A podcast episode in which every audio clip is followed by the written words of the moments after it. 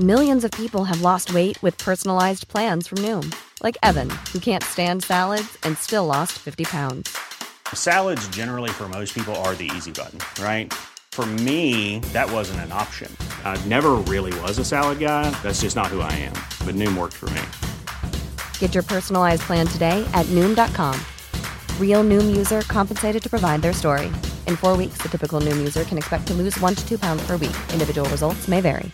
Hiring for your small business? If you're not looking for professionals on LinkedIn, you're looking in the wrong place. That's like looking for your car keys in a fish tank. LinkedIn helps you hire professionals you can't find anywhere else, even those who aren't actively searching for a new job but might be open to the perfect role. In a given month, over 70% of LinkedIn users don't even visit other leading job sites. So start looking in the right place. With LinkedIn, you can hire professionals like a professional. Post your free job on linkedin.com slash people today. Salute e salve e benvenuti alla storia d'Italia Extra. Oggi non si parla né d'Italia né del mondo mediterraneo, ma del paese che ho visitato recentemente in un viaggio che ha conquistato il cuore di tutta la famiglia, il Giappone. Io e il Giappone abbiamo in realtà una lunga storia. Nel 2007 fui assunto da Sony, celebre azienda giapponese, con il compito di lanciare il formato Blu-ray in Italia. Eh sì, ne è passata di acqua sotto i ponti. Per diversi anni feci viaggi di lavoro su Tokyo, allora forse meno incuriosito, meno affascinato di quanto lo sia oggi da questa cultura. Più volte provai a convincere mia moglie a fare un viaggio assieme, ma non ci fu mai l'occasione. Rimandammo, rimandammo, fino a quando cambiai lavoro e non ci fu più l'occasione. Da allora mi sono scoperto nippofilo, non solo, pur non conoscendola nei dettagli, ho anche approfondito per quanto possibile la storia giapponese, che in effetti mi fa venire una gran voglia un giorno di scrivere qualche podcast dedicato. Se potessi farlo mi getterei sul Sengoku Jidai, l'epoca dei regni combattenti, di Oda Nobunaga, Toyotomi Hideyoshi e Tokugawa Ieyasu.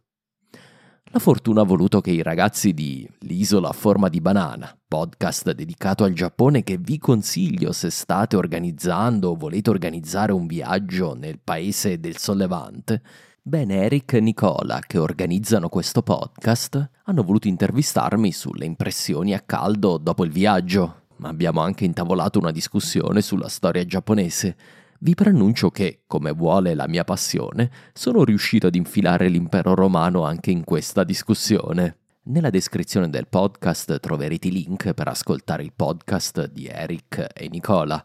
Spero che vi piaccia e buon ascolto. Se avete curiosità sul Giappone, scrivetemi.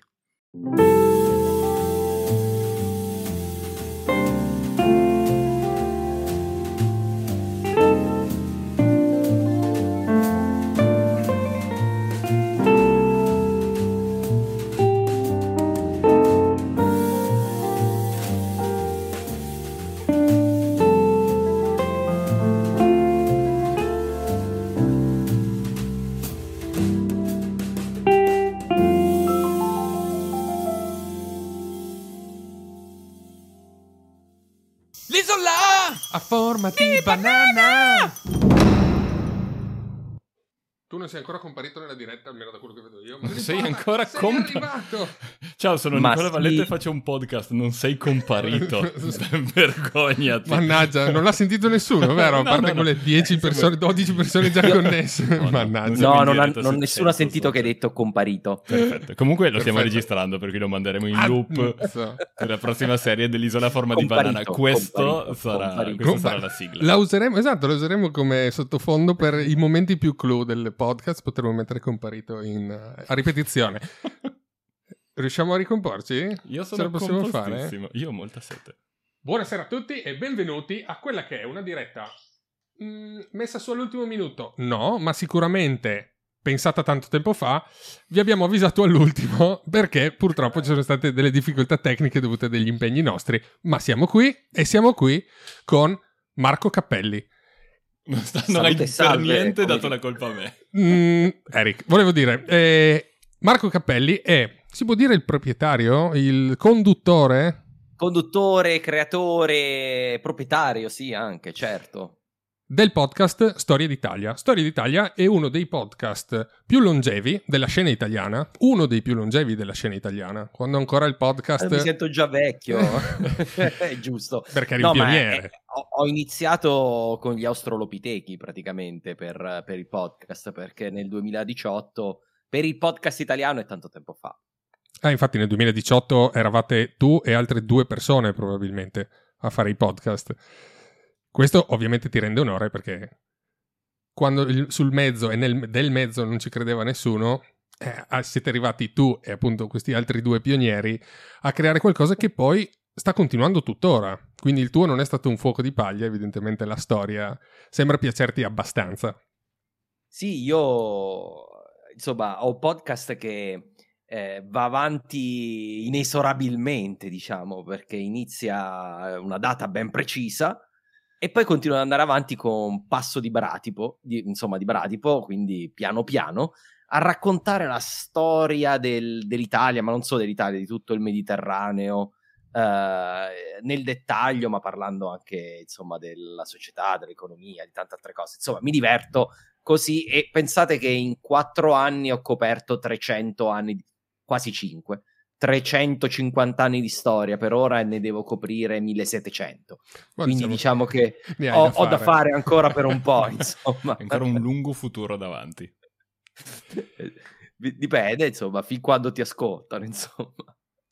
E siamo qui oggi perché potremmo chiacchierare soltanto io e te di storia, anche se prima di collegarci in diretta abbiamo scoperto che hanno qualcosa in comune Eric e Marco, infatti hanno parlato eh, per un quarto d'ora. Io ho visto quegli spadoni lì dietro, ho detto cosa ci fanno quegli spadoni lì dietro, quindi insomma è venuta fuori una, una, una, una piccola, un, un piccola scenetta iniziale, diciamo, eh, un fuori onda. Ci siamo un po' scaldati. Esatto, si sono conosciuti meglio. Io ero esatto, solo esatto. uno spettatore, guardavo in silenzio e dicevo, mm-hmm", parlavano di cose che io non capivo, ma loro si divertivano un sacco, quindi è stato bene così. Tra di loro si sono conosciuti. E siamo qui invece, visto che il nostro podcast si chiama L'isola a forma di banana e parla di questo posto lontanissimo, migliaia di chilometri da noi, perché appunto poco fa sei stato in Giappone. Sì, ed era un viaggio che preparavo da tanto tempo, quindi eh, a cui pensavo da tanto tempo, quindi è stato il caso che ci siamo incontrati, ho nominato in un altro podcast che andavo in Giappone, e quindi è venuta, è venuta lì l'idea assolutamente di dovevamo parlare di questo. Ehm, ti racconto, se, vi racconto se volete un, il perché è un po' sospirato questa storia del Giappone. Beh, certo, sarebbe, certo. sarebbe, stata la mia prossima domanda assieme a come ti sei preparato il viaggio? Vai. Ah, sì, sì, sì. Sono allora, molto eh, curioso. Rispo- rispondo a tutte e due. Allora, la prima, la, la, questione è che io in realtà sono già stato in Giappone, ma tanti anni fa, tanti, non tantissimi. Um, l'ultima volta nel 2010 e sono stato dal 2007 al 2010 sono stato per la bellezza di nove volte. Ma Attenzione. No, ecco, quindi, mm, cioè, non è... non, ero, non, ero, di primo pelo, eh, ma infatti. in realtà era praticamente... Non sapevo niente del Giappone lo stesso, perché? Vi spiego perché. Io sono stato sempre per motivi di lavoro. Eh, lavoravo mm. in Sony e quindi eh, andavo a Tokyo e di solito quello che vedevo del Giappone eh, era, l- diciamo, l'ufficio a Shinagawa, Okay. Uh, il, il, tunnel della stazione che collegava con l'hotel, la camera dell'hotel e il taxi per andare da, in aeroporto. Uno Poi, scorcio vabbè, qual- importante. Qualcosina altro l'ho visto, devo dire, di Tokyo. Però sarà che ero, mh, mm, ero una persona diversa. Non mi sono incuriosita abbastanza e ogni volta mi dicevo, la prossima volta che vengo farò un bel viaggio a scoprire questo paese anche se non ero poi del tutto interessatissimo in quell'epoca. E la, la, diciamo poi, come sempre capita quando rimandi le cose, cosa succede quando rimandi le cose? Che all'improvviso eh, cambiano le carte in gioco. Quindi io ho cambiato lavoro e la prossima volta ci vado, la prossima volta ci vado, è diventato non ci vado più. Quindi per, e per dieci anni, da allora mi sono, sem- da allora sono proprio cambiato. Perché da allora non ho più fatto un viaggio di lavoro senza ritagliarmi anche uno spazio minimo per scoprire il paese e fare qualcosa se andavo in un posto nuovo. Ehm, ho viaggiato tanto per lavoro, ma mai più in Giappone. E questa cosa mi è proprio rimasta qui. Allora ho detto, devo risolvere questo, perché poi sai, a, volte hai anche un po' la, eh, la voglia di andare nel nuovo paese, no? quello dove non sei stato. Ma ho detto, ma io in Giappone in realtà non ci sono stato. Ci sono stato, ma è come se non ci fossi stato. Quindi ci devo andare e questa volta fare un viaggio sul serio. Quindi questa è la ragione, diciamo. E poi c'è stato il Covid e dopo il Covid ho detto, vabbè, adesso dobbiamo Ormai andare. lo slancio e... era talmente forte che ho detto, vabbè. Eh, dobbiamo risolvere questa questione una volta per tutte, insomma. quindi, quindi, lì nasce la voglia del, del, del Giappone. Um, la seconda domanda che mi hai fatto, Eric, era come l'ho preparato. Non so se vado avanti, insomma. Vai, vai, vai, vai. vai. Sei ero il nostro curioso, ospite. Ero un po' curioso di sapere se ti sei fatto aiutare da un'agenzia, se ti sei organizzato tutto da solo. No, io vado sempre tutto da solo. Bravissimo. Poi sono, sono una... Scusa, sai Marco se ti interrompo. Abbiamo fatto la diretta l'altra volta con Ciao Marco. amici dell'agenzia di viaggi. No, no. Abbiamo fatto la diretta con un ragazzo con cui lui collabora di un'agenzia viaggi. Abbiamo parlato proprio del no, l'agenzia viaggi comunque è utile per questo. Ma è assolutamente ma... super indispensabile, però allora... a me piace organizzarlo da solo perché quando comincio a dire ok c'è, un, c'è, una città c'è qualcosa di abbastanza importante vediamo e cominci a informarti cominci a guardare le foto cominci a leggere la storia della città cominci mm-hmm. a capire qualcosa per me quello è già un primo viaggio è, è, sei già in viaggio esatto eh, esatto, Eric, esatto. guarda lo, lo sapevo che ci capivamo sei già in viaggio quando lo inizi cioè è la parte divertente organizzare districarsi capire come andare da un posto all'altro che cosa selezionare perché esatto, è come l'allenamento andato... prima della gara, no? Esatto, e, e tagli la... E, se... Poi o- ognuno è fatto in modo diverso, cioè eh, è ovvio che c'è anche chi eh, ha bisogno perché non, non, o non ha voglia, o a volte ci sono anche quelli che non sono capaci proprio, no? Quindi deve, eh, poi spaventa il Giappone, un paese così diverso. Sì, sì, sì, sì, assolutamente. E può, può, spaventare. Io in realtà a qualunque paese, sarà che sono abituato a viaggiare per lavoro, io sono abituato ad andare, mi dicono vai X e io trovo il modo di andare in X e ritornare sano e salvo, diciamo, mettiamola così. Quindi sono già un po' allenato di mio a viaggiare. Poi mi piace pianificare il viaggio, in famiglia sono quello che viaggia. Poi siamo andati con un'altra famiglia. La cosa bella è stata anche quello, perché è stata una preparazione anche in parte collettiva, perché eravamo due famiglie. Quindi con figli. ci siamo anche ri- con figli. Uh, con figli complica questo. di molto le cose. Eh beh, certo. perché ci sono cose che puoi fare. Allora, io le mie le ho addestrate abbastanza a trottare, cioè sono comunque sono, adesso sono abbastanza grandi perché sono 13 e 9 anni però anche prima, anche quando ero molto più piccole, io l'ho portata in Armenia, in Georgia, in Grecia, eh, in Islanda, in Norvegia, cioè cerco di portarle in giro. Poi a me piacciono le, i viaggi attivi, diciamo, non mi piace andare... Poi ogni, ogni tanto anche ci vuole mandarle a parcheggiarle sul mare, però a me piace, a me piace fare una vacanza attiva in giro, insomma.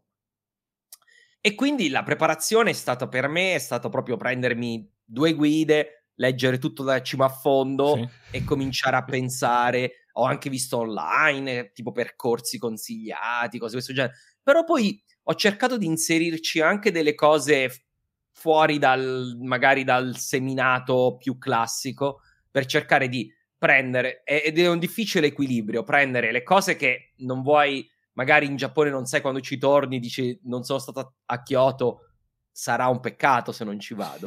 Però allo stesso tempo, per esempio, uno dei consigli che avevo dato all'altra coppia, ho detto io sono stato a Tokyo tante volte, è interessantissimo, è interessantissimo da un punto di vista culturale, e, eccetera. Però io non consiglio di stare tanto tempo a, a Tokyo, andiamo alla scoperta del resto.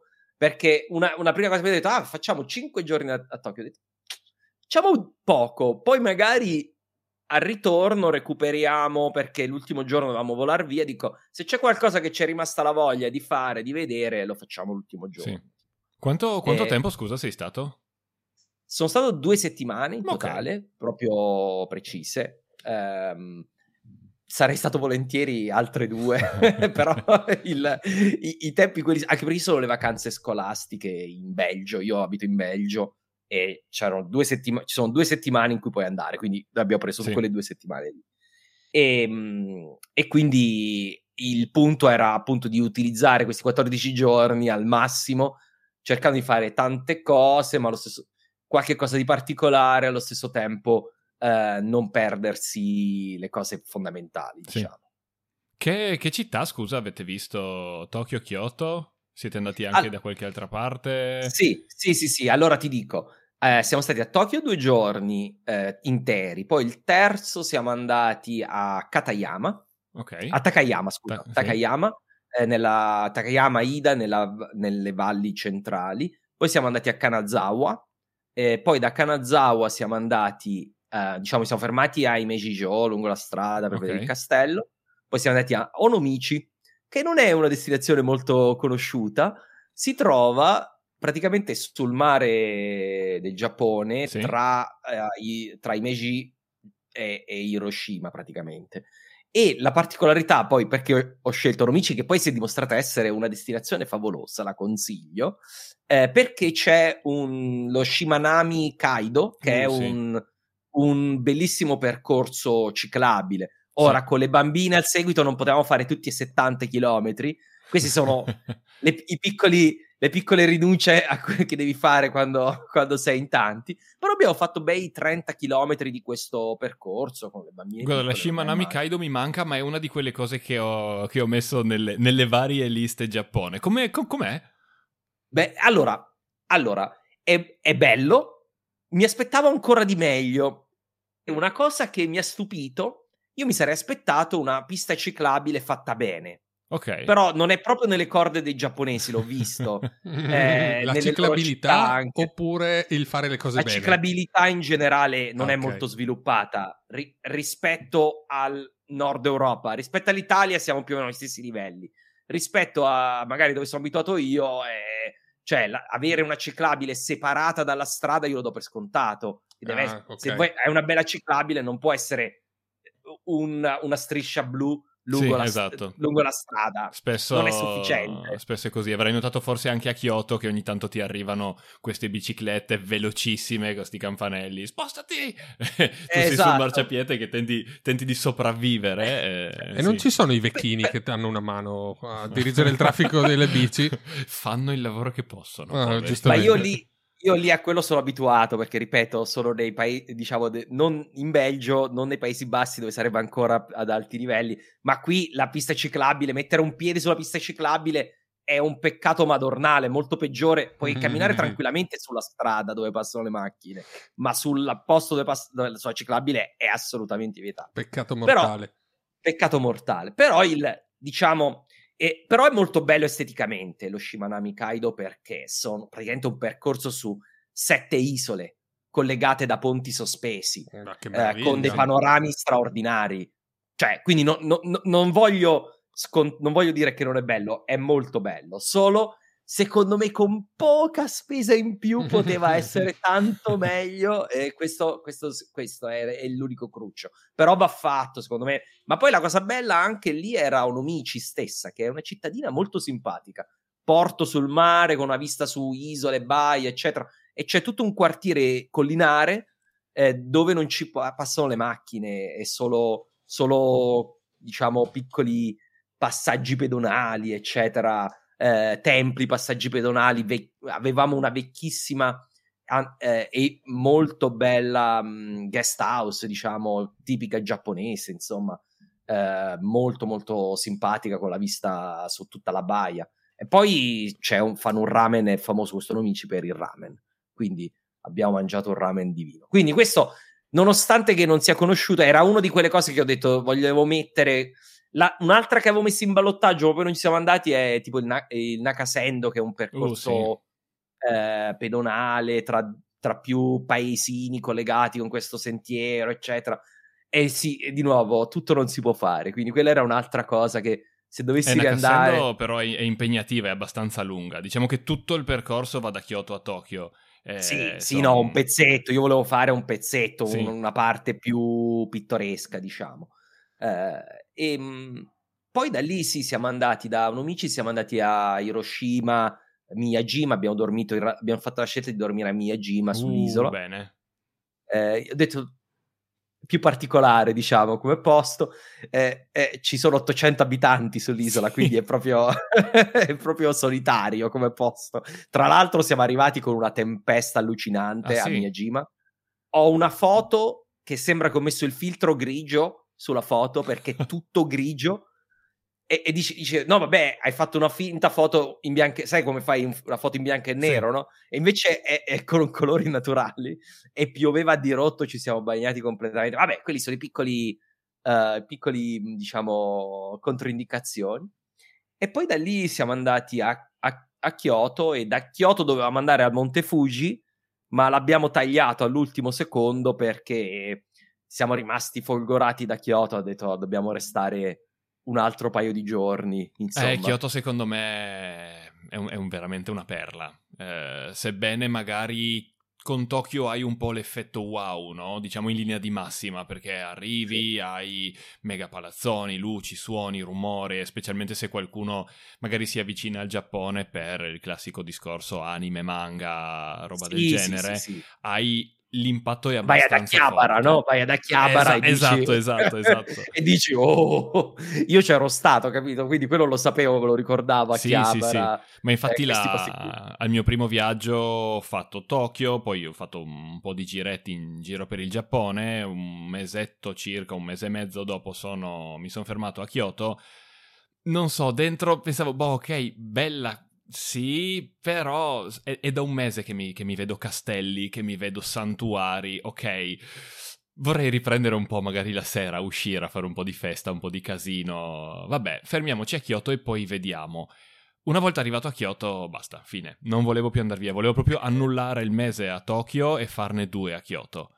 E, non so, è magia. Folgorazione. Eh, eh, Sì, sì, sì. È, è una città magica, è una città magica che appunto eh, allo stesso tempo ha questi boschi a distanza di piedi dal- dai quartieri dove uno abita, quindi boschi, foreste, santuari che sembrano essere lontani mille lu- anni luce dal- da- dalla civiltà, diciamo, e poi comunque una città viva, insomma non è Sì. ovviamente Tokyo, però resta una città, mi ha sorpreso come una città molto viva, non è un museo, eh, non è un museo a cielo aperto, insomma, solamente. Hai avuto, Solam- e anche- modo, hai avuto modo magari di, di- di- di- parlare, di avere qualche contatto? Non so se avevi delle conoscenze o sei riuscito ad avere qualche contatto con i giapponesi o siete rimasti un po' più...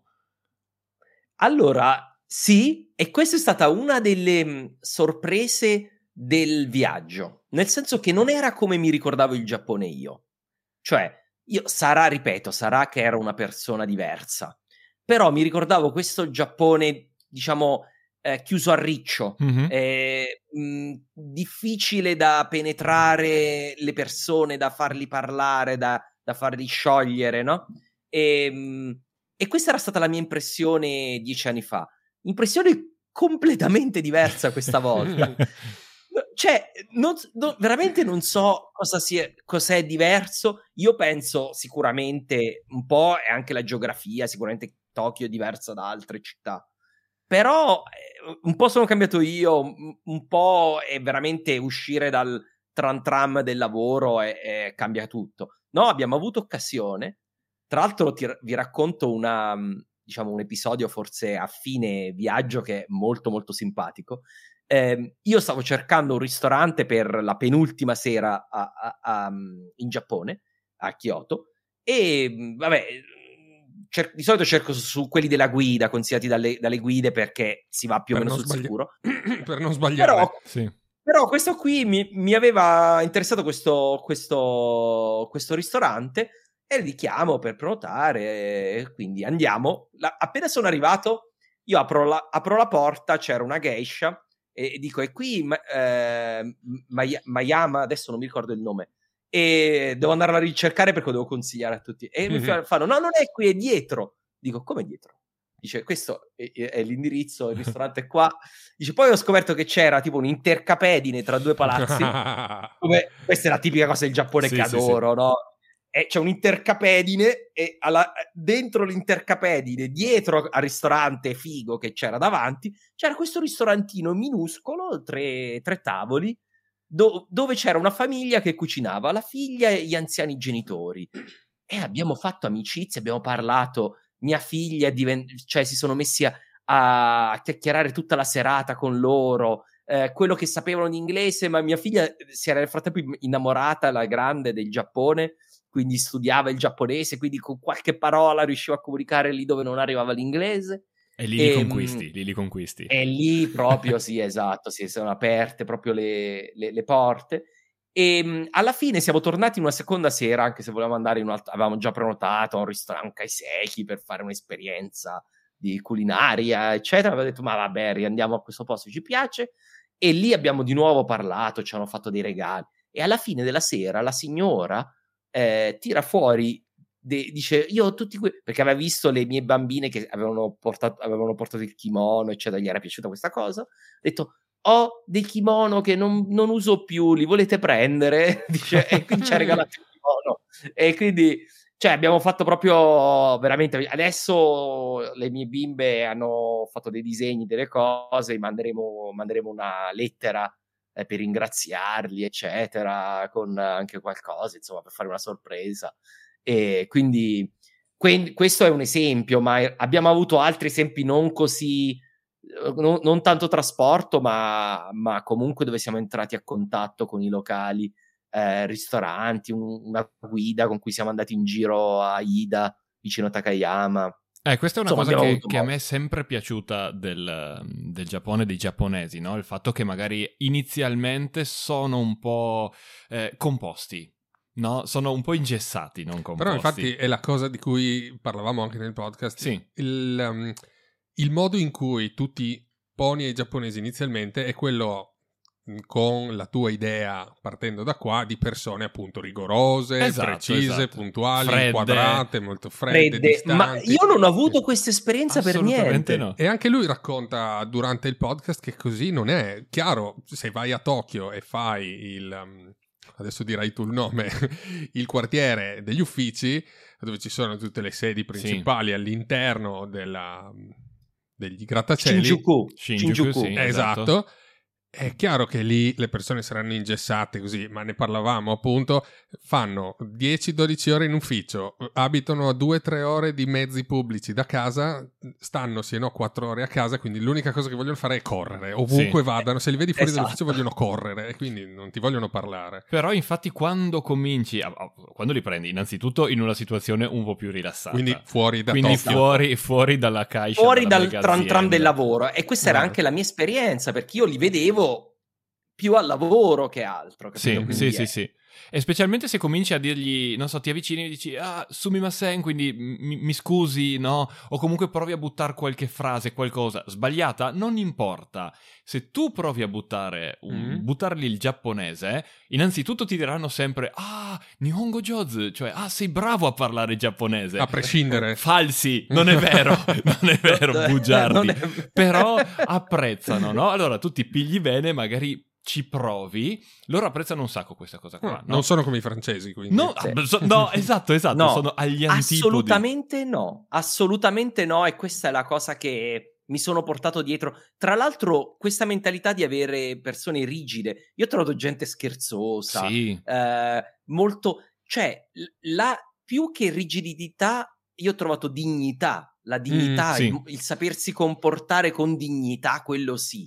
Ma poi al di là di questo, quindi non fare cacciaroni, non, fare, non fate casino, i bambini li tenevo sempre sotto controllo perché comunque il caos non è, non è apprezzato, ma perché non, non, non, ti stai comportando in modo dignitoso.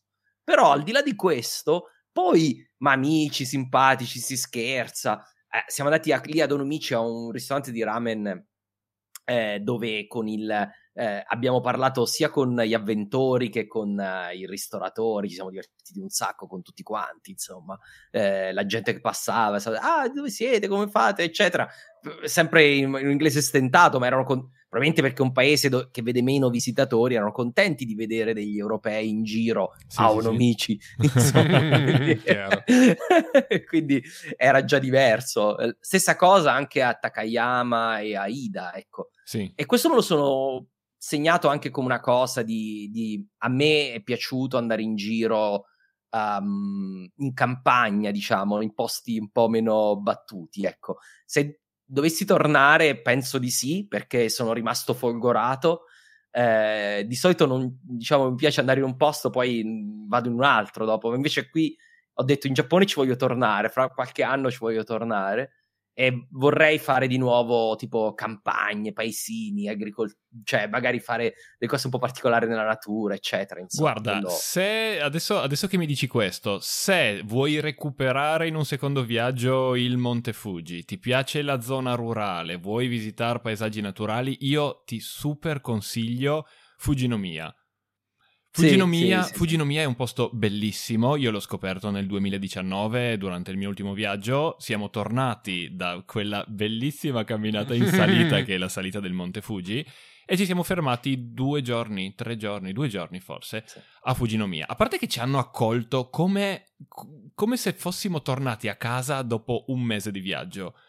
Sì. Oh, venite, come state? Vi abbiamo, vi abbiamo, preso l'albergo, vi abbiamo prenotato la stanza perché così state comodi questo, in zona centrale. Domani mattina venite da noi nella zona di Omiya Yokocho, che è una, una, una zona, sì. diciamo, con dei ristorantini, così.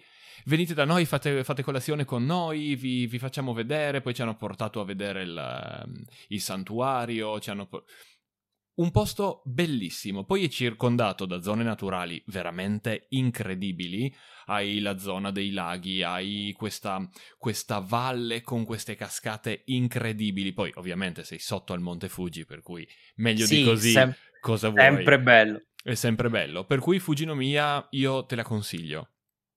Prossimo, prossimo viaggio sicuramente. E mi è venuto in mente anche tipo le Alpi giapponesi, quindi andare anche lì, fare qualche, anche un po' di trekking, cioè queste cose qui. Cioè, mi, eh, mi è piaciuto proprio in generale e, e, quello che mi dicevi delle persone che ti dicono benvenuto, bentornato, com'è, e ti fanno... Cioè, eh, lo, lo, ritrovo proprio questo, questo inaspettato, inaspettato per noi magari, calore umano. Sì. Perché noi spesso confondiamo, secondo me, essere cacciaroni con essere calorosi.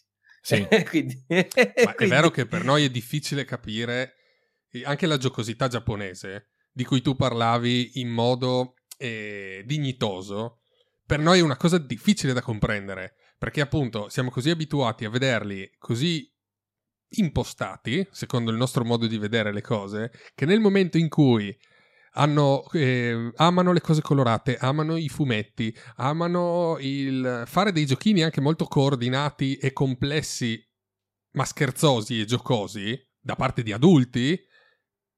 Noi non riusciamo a comprendere, non riusciamo a capire cosa sta succedendo. Infatti, io ho sempre in mente un, un video di eh, cos'era la fine di un gran premio, se non sbaglio, a, a Suzuka, dove i Marshall al termine del Gran Premio o al termine delle prove, adesso non voglio dire una sciocchezza, comunque facevano al passaggio dei piloti tutta una serie di mm, animazioni di gruppo in cui mostravano la strada, ma erano cioè, giapponesi.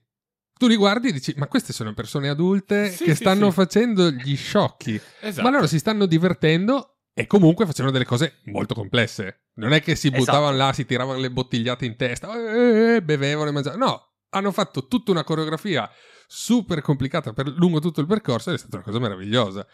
Ma è una, cosa, è una, cosa, che ritrovi anche nelle città. Adesso tu che sei appena tornato forse mi darai ragione. Quando sei in metro, eh, tu arrivi in una stazione ed esci, dal momento in cui scendi dal treno a quando esci e, e arrivi nella, alla tua destinazione, diciamo, tu segui, tu passi tutta una serie di cartelli, indicazioni, c'è il bagno, sì. c'è il bagno per i bambini, stai attento a non far cadere il cappello in mezzo ai binari, non fumare e tutti quanti hanno l'orsetto, la mascotte, l'orsetto, la, la mascotte. Sì, sì, sì, il sì, personaggio sì, sì, del manga del momento che adesso sarà Demon Slayer, poi eh, magari tempo fa erano i Pokémon, Evangelion, eccetera. Quindi hai sempre il pupazzetto carino, colorato che ti fa vedere queste cose magari mega serie, tipo, eh, stai attento con la sigaretta o togli gli occhi ai bambini. Però c'è un Pokémon che dà la scherma e dici, ma eh, ok, ma, ma siete seri?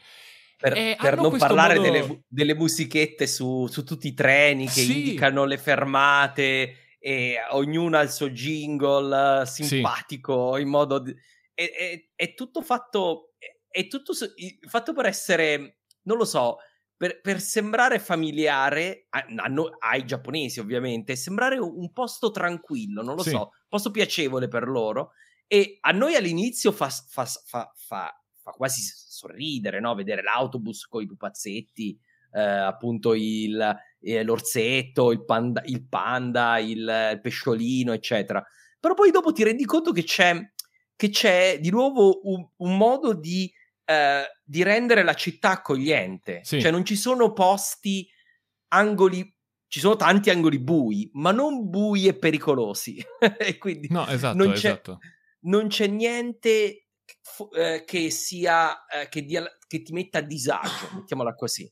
Eh, quindi questa è una cosa che, che apprezzo molto perché è veramente uno dei paesi più, eh, più semplici da girare, secondo me, anche con i bambini, eccetera. Sei sempre tranquillo in qualunque momento, in qualunque condizione. Quindi Sì, per assurdo, per assurdo io di- dicevo a, a Nicola, ho avuto più difficoltà a girare tra Potsdam e Berlino con i mezzi pubblici che non a Tokyo e stiamo parlando di Tokyo, una megalopoli dove si parla giapponese e si scrive in ideogrammi, quindi cioè dovrei avere delle difficoltà. Invece è tutto gestito in maniera molto molto semplice.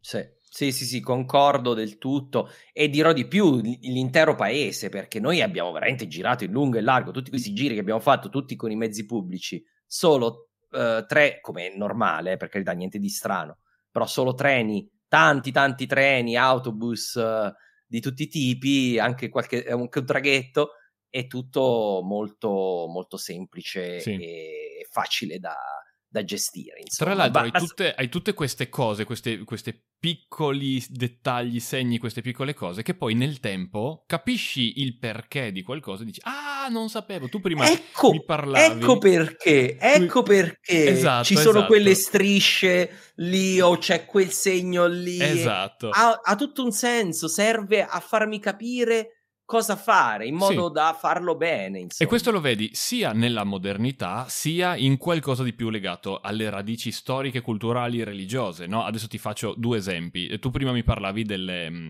delle- dei jingle delle stazioni. No? Ogni stazione in Giappone ha il suo jingle, quindi hai la, sua- la tua, la tua canzone, hai la canzone di Akihabara, hai la canzone di Otsuka, e- eccetera, eccetera, no? Perché per chi avesse visto la serie su Amazon Prime di James May, Our Man in Japan. Esatto, bravo, bravo. James May, sumimasen. Esatto, no? Quindi ogni, ogni stazione ha il suo jingle. E dici, boh, ok, che cosa carina, mm, fine. Poi ti dicono, ah boh, ma sai, sai che questa cosa qua serve anche, tu sei in metro, ti stai facendo gli affari tuoi, sei magari col cellulare o ti stai addormentando, così, senti il jingle della tua stazione e scendi, no? E dici, Esatto. ah, Mm. Ecco a cosa hai serve. capito, no? Non era a Ecco a caso. cosa non serve. era a caso. Oppure questa cosa dettata ovviamente dal fatto che se non ci vivi certe cose non le puoi capire, non le puoi Mhm. conoscere, no?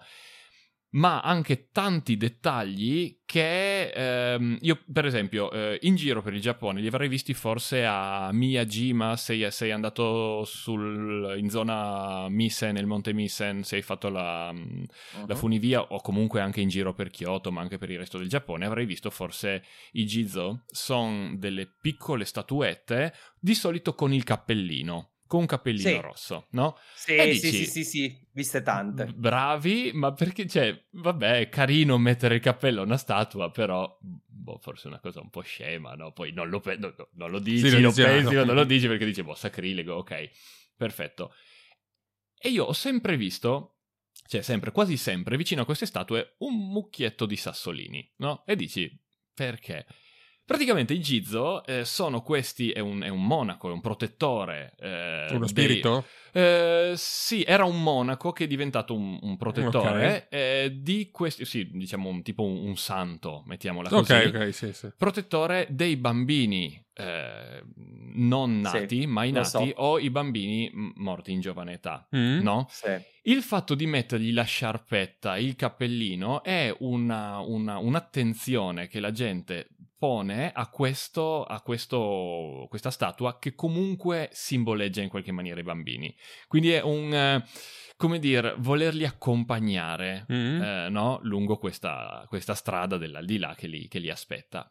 e i sassolini, una cosa che ho scoperto tipo l'altro anno leggendo un... non mi ricordo neanche quale di questi libri. Io, io, Eh, io me l'ero chiesto, quindi l'ho cercato online, quindi lo sapevo. Ok, perfetto. Siccome sono bambini, può essere che chi traghetta le anime non li veda, no? E quindi con i sassolini vanno ad attirare l'attenzione o tante volte gli mettono i, i soldi, no? E sono queste cose che dici, ah, ecco perché. E, e dopodiché ti senti immediatamente super stupido per aver, Per aver pensato, pensato che è una tutte cosa cose stupida. terribili Esatto, prima, sì, esatto. Allora, qui vi, vo- qui vi dico, parlo adesso da, diciamo, da appassionato di storia, da divulgatore. La cosa che mi ha stupito del Giappone è che secondo me è il, ehm, in un certo senso, è, è il nostro mondo se non fosse stato cristianizzato. Interessante. Sì. Interessante. ok. Nel senso che, per, es- per esempio, faccio un esempio in cui mi si è accesa questa lampadina proprio. Sono andato al santuario Meiji a, a Tokyo, no? Sì. Eh, dove, dove è, diciamo, eh, in, enshrined, come si dice in italiano, enshrined, cioè dove, Eh. dove è eh, celebrata Sì. e in un certo senso è custodita, si può dire, l'anima di questo imperatore così importante per la Mm. storia giapponese, perché è quello della rivoluzione, diciamo, Sì, sì, rivoluzione la o, eh, o ristorazione Meiji, che, eh, che cambia proprio la storia del Giappone, quando il Giappone si modernizza. È considerato un padre della patria sal- perché ha salvato il Giappone da una guerra civile, cioè che era in corso. Quindi cioè, è, un- è- è un- è la figura di Augusto. Cioè, Mhm. mi ricorda Augusto Meiji Mm. e come veniva descritto con un'iscrizione all'ingresso del tempio dove c'erano delle offerte di sake e di vino, eh, offerte dalle varie aziende de- giapponesi, più da un'azienda francese che offriva il vino perché è di proprietà di un giapponese, va bene, questo è importante. Il punto è che veniva offerto e c'era tipo un panegirico dell'imperatore scritto all'ingresso in cui eh, sì, lo si lodava come il padre della patria e, e del- e sua moglie anche, che è l'Augusta, io l'ho, l'ho chiamata l'Augusta, perché è, è proprio così che i romani scrivevano dei loro imperatori. Sì. È proprio ne- nel tardo impero, comunque insomma ne- nel periodo imperiale. Poi ho cominciato a, a riflettere su questa cosa. Voi avete parlato delle pietruzze, no? E come le monete che si mettono per Caronte, no? Il, cioè, c'è tutto questo modo di affrontare la religiosità anche e di, di- incorporare il buddismo all'interno della, della nostra civiltà, ehm, ma modificarlo a nostro uso e consumo e comunque integrarlo nel sistema di culti come facevano gli antichi romani con culti che venivano tipo Iside o Siride, che venivano dall'Egitto. Eh, come il buddismo arrivò dalla Cina, dall'India, originariamente dall'India, passando per la Cina, poi in Giappone. E ehm, quindi e, e il rapporto anche appunto con la religione che è in certo senso è- è- non è monoteistica, ma è quella di nuovo più transazionale, proteggimi, fammi un favore, fammi un piacere eh, alla, alla divinità. E poi in generale questo, eh, questo, que- questo essere appunto eh, avere un incorporare in un certo senso eh, la- questo tipo di religiosità come una cosa ufficiale quasi della che definisce la nazione in un certo Sì. senso, quindi il piano religioso e il piano politico sono, rar- sono difficilmente scindibili del tutto.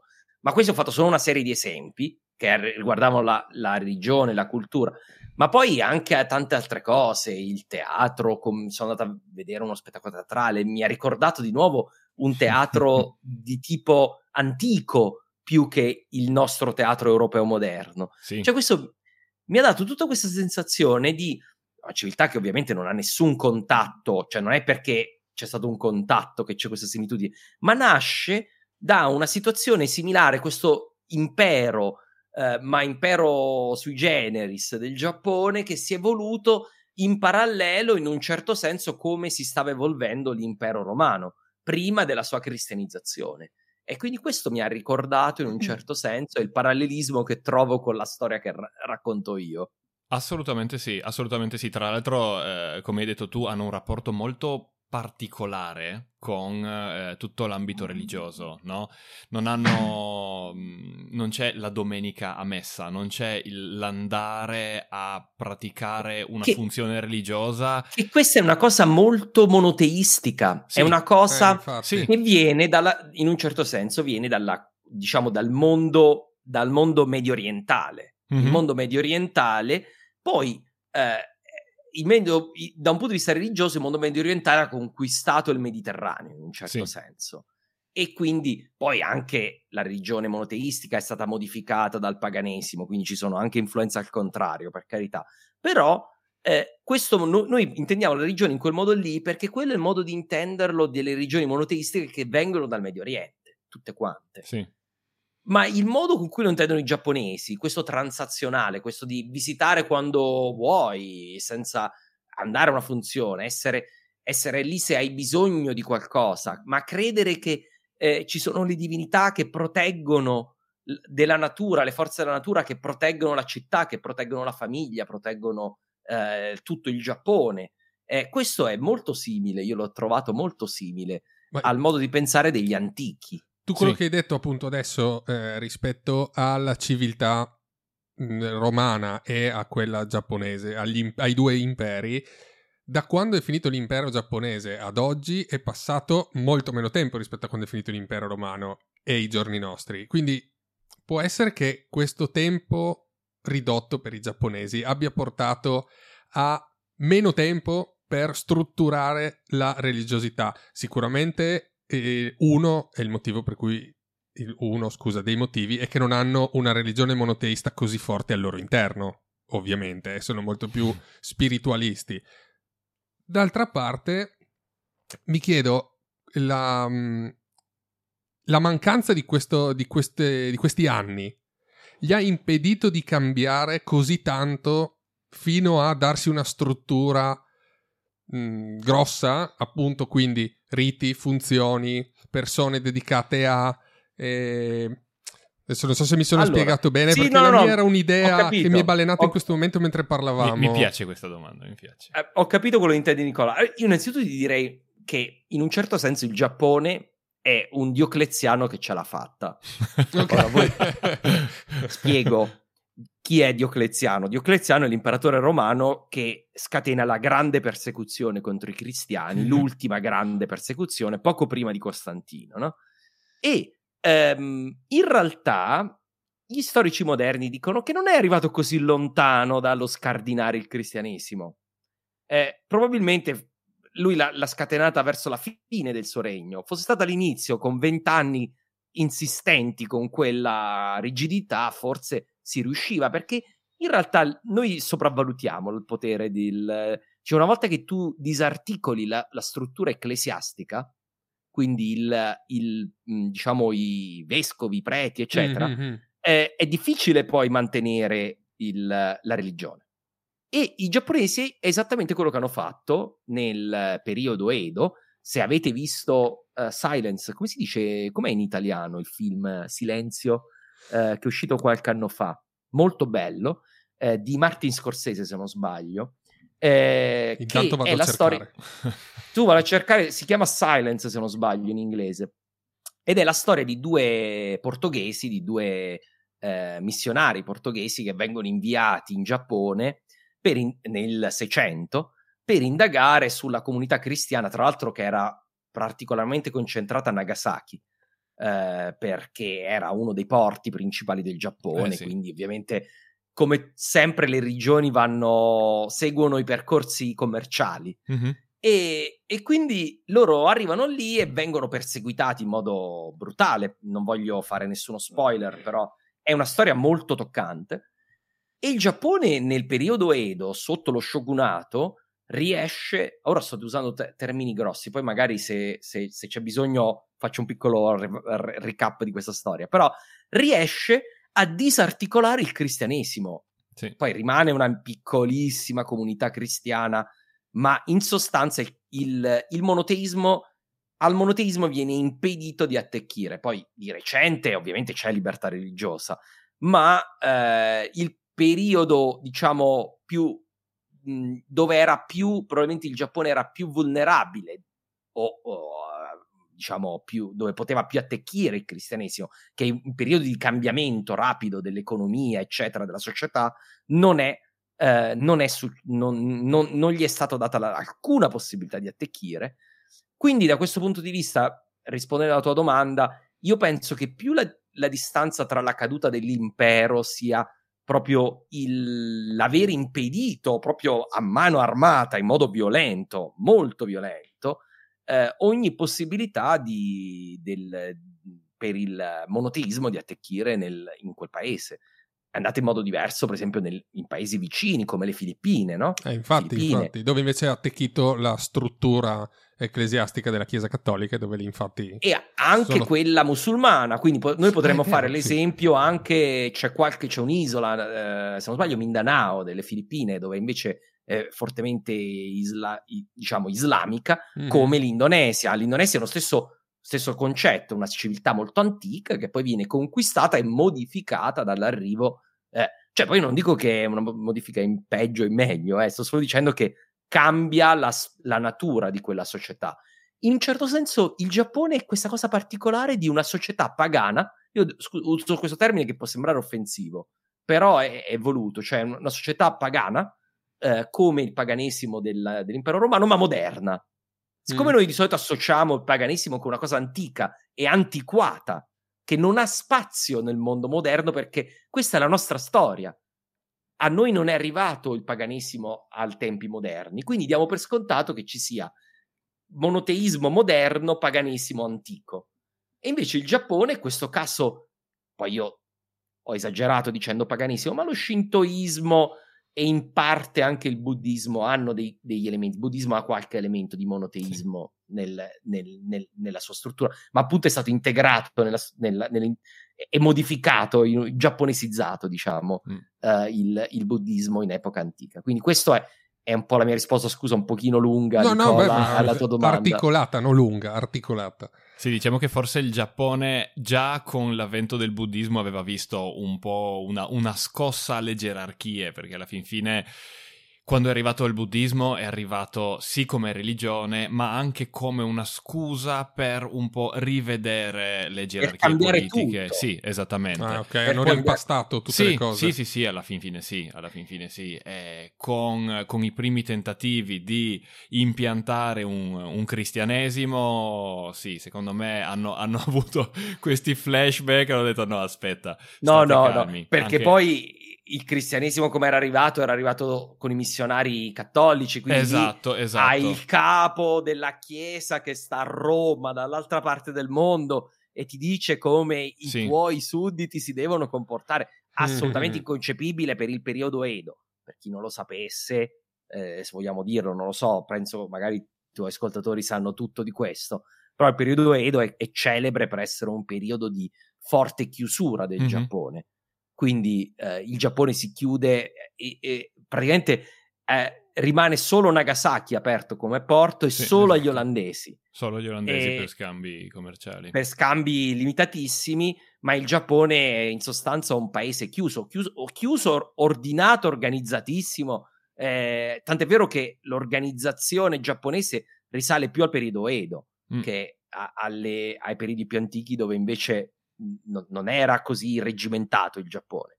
Il periodo Edo è un periodo di forte, ehm, diciamo, eh, anche di tranquillità, perché il periodo precedente era di guerre, eh, arriva il periodo della pace imperiale, no? Di nuovo, come la Pax Romana in un certo senso. Sì. Eh, dopo il grande periodo delle guerre civili, che è il Cinquecento. In sostanza, immaginatevi il 500, come da noi ci sono le guerre in Italia, le guerre d'Italia, lì ci sono le guerre civili del Giappone, che è il Sengoku Jidai. Mm-hmm. Subito dopo ci sono due secoli e mezzo di pace completa, cioè non c'è una guerra civile, non c'è niente, il commercio è, è ridottissimo con il resto del mondo, il paese mm. è molto organizzato, ordinato, però eh, e eh, il contraltare per evitare qualunque influenza esterna si chiude a riccio anche da un punto di vista religioso. Mm-hmm. Tra, l'altro, tra, l'altro, durante questo, questo, periodo di chiusura si parla proprio di una deoccidentalizzazione del Giappone. No? Il Giappone voleva riprendere la, la, la, la purezza de, degli Yamato un po', tanto che Quindi Eh, l'onda nazionalista sì, sì, giapponese. sì, comincia, comincia a montare un pochino, tanto che addirittura si dice che eh, avessero buttato via l'archibugio, che è stato un, un po' il- la scintilla che ha acceso l'interesse dei giapponesi per gli olandesi, no? Hanno detto, Ah, ah, gli ok. olandesi hanno l'archibugio e, e lì si parla di diverse personalità politiche che si sono avvicinate proprio per la curiosità di imparare a sparare, di imparare a... E a questo punto hanno cominciato un po' ad aprirsi. Poi ad durante- aprirsi anche ad altre cose. Esattamente, dice- esattamente. Hanno detto, boh, sai cosa, ma può essere interessante sta cosa. Poi, durante questo periodo di chiusura, hanno proprio detto, no, noi vogliamo ripulirci, tra virgolette, da, questa- da queste contaminazioni dell'Occidente, tanto che si riprende l'uso eh, ne- negli eserciti, nel, ehm, negli eserciti appunto della spada, perché la spada è giapponese, è nazionale, è l'arma nobile. Un archibugio, qualsiasi stupido può prenderla. Stavi per dire delle cose ben peggiori. Esatto, Ti ho visto esatto. negli No, ma- occhi la cosa. Qual- qual- qualsiasi... Eh, stupido. Esatto, stupido esatto. Può, può prendere un archibugio e tentare di sparare. La spada va imparata, va vissuta, è una- un'arte nobile, no? Che in pieno spirito giapponese ci devi mettere tutta la vita. Esatto, per imparare esatto, l'inizio. esatto. Però questo era possibile. Eh, infatti, cioè, noi abbiamo l'immagine dei samurai, tipo l'ultimo samurai, no? I samurai che non combattono con eh, le armi. Ma questo, di nuovo, anche che non è vero. Fra Sì, esatto, diciamolo. esatto. Eh, Planning for your next trip? Elevate your travel style with Quince. Quince has all the jet setting essentials you'll want for your next getaway, like European linen, premium luggage options, buttery soft Italian leather bags, and so much more. And it's all priced at 50 to 80% less than similar brands. Plus, Quince only works with factories that use safe and ethical manufacturing practices. Pack your bags with high-quality essentials you'll be wearing for vacations to come with Quince. Go to quince.com slash trip for free shipping and 365-day returns. Millions of people have lost weight with personalized plans from Noom, like Evan, who can't stand salads and still lost 50 pounds. Salads, generally, for most people, are the easy button, right? For me, that wasn't an option. I never really was a salad guy. That's just not who I am. But Noom worked for me. Get your personalized plan today at Noom.com. Real Noom user compensated to provide their story. In four weeks, the typical Noom user can expect to lose one to two pounds per week. Individual results may vary. Perché combattevano con tutto quello che avevano a disposizione, non c'era, non c'era nessun tabù.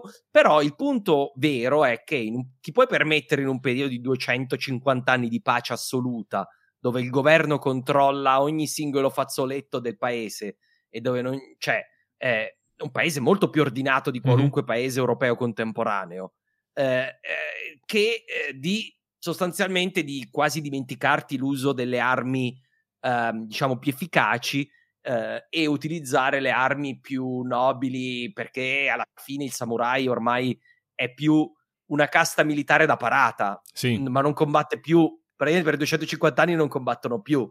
Quindi No, eh, no, infatti, da, questo, da questo punto di vista, invece, in- guarda caso, nel secolo in cui combattevano, combattevano con armi da fuoco a go-go, cannoni. Loro hanno inventato delle flotte con cannoni molto, molto avanzate con cui hanno invaso la Corea. C'è una Mhm. famosa battaglia in Corea che per i coreani è molto celebre perché per loro è una cosa nazionalistica che è con l'ammiraglio Yi che combatte contro i giapponesi con nove navi contro centinaia, li sconfigge, eccetera. eh. È una storia fantastica, bellissima. Eh, io, mi- io ci sono rimasto folgorato grazie a Age of Empires. Perché quando ero piccolo c'era uno scenario di Age of Empires su questa, su questa guerra coreano-giapponese e da allora sono rimasto in fissa con questa cosa. Sai che non me lo E- ricordo? Eppure adesso- anch'io mi sono consumato le corne su Age of Empires. Eppure Tutti a installare Age of Ai Empires. ai ai, Nicola, lei mi cade sullo scenario coreano. sulle basi proprio. Tra l'altro, con la bombarda, la, la- Eh, la- la torre con bombarda. È vero, però effettivamente era il 2. Credo di sì, Age of Empires 2. Eh, perché io invece ho veramente abusato dell'1 e il 2 soltanto in multiplayer. Quindi sulla campagna era un po' meno ferrato. Possiamo Devo recuperare, dai, possiamo recuperare. Sì, possiamo Ti, recuperare. ti per- ti perdoniamo, Nicola, ti perdoniamo. Comunque, momento cinema a proposito di Silence, film del 2016 di Martin Scorsese che si Ah, può visto? recuperare su Rai Play gratuitamente, tra l'altro, quindi nel Uh. cast un Andrew Garfield all'inizio della carriera, Liam Neeson, sempreverde e Adam Driver che ancora non era No, così ma è un famoso. filmone, ragazzi, è un filmone. Cioè, veramente. Allora, non aspettatevi un film eh, con gli effetti speciali e l'azione. Non lo è. È un film molto lento. Anche perché il tema non è che si presta No, infatti, a esplosioni. No, Allora- no, però cioè, è particolarmente lento, riflessivo, eh, pe- ma è- ha una cinematografia spettacolare, di una bellezza mozzafiato. Se non, vo- se non avete voglia di visitare il Giappone, vi- vedete quel film e vi viene voglia. E, e personaggi molto, molto particolari e appunto grandissimi interpreti. E Martin Scorsese alla regia, cioè è- è un filmone. Ora, secondo me, non ha avuto un grandissimo successo proprio perché è un po' noioso. Cioè, se uno non, no- non- non ha piacere di vedersi un film che prende i suoi tempi per, per, svolgersi, immagino che può annoiarsi un po'. Però lo consiglio caldamente. E invece ho una domanda io, così smette di parlare Eric, perché sennò vi fate voi due la puntata del podcast da soli. E in merito a, appunto, la tua passione da- della- rispetto alla storia, nel momento in cui tu hai già detto che ti eri documentato in anticipo prima di arrivare in Giappone, ma nel momento in cui tu sei arrivato lì da appassionato di storia, hai avuto delle folgorazioni rispetto appunto a dei racconti o a delle situazioni che nonostante tu avessi studiato non ti aspettavi? Beh, diciamo, una l'ho già detta, quella lì del- di capire che ero di fronte a una società pre-cristiana in un certo senso, Mhm. pre-monoteistica, eh, questo ehm, e, e vedere proprio il modo con cu- in cui è riverito l'imperatore che mi ha fatto pensare questo. Però non voglio ripetermi. A parte questo, i- i- diciamo, mi ha stupito. Io pensavo, per esempio, che il ehm, diciamo eh, lo shintoismo pre- fosse eh, qualcosa di estremamente superficiale e eh, di ormai molto minoritario. Perché avevo letto da qualche parte tipo una statistica, solo il 2% dei giapponesi praticano. Mm. Che non so cosa voglia dire praticare per lo shintoismo perché Sì, non ha dato, senso. dato tutto Sì. il discorso che abbiamo fatto prima, parlare di Non ha pratica non ha senso. più senso. Mm. non ha senso perché è una cosa che tu visi.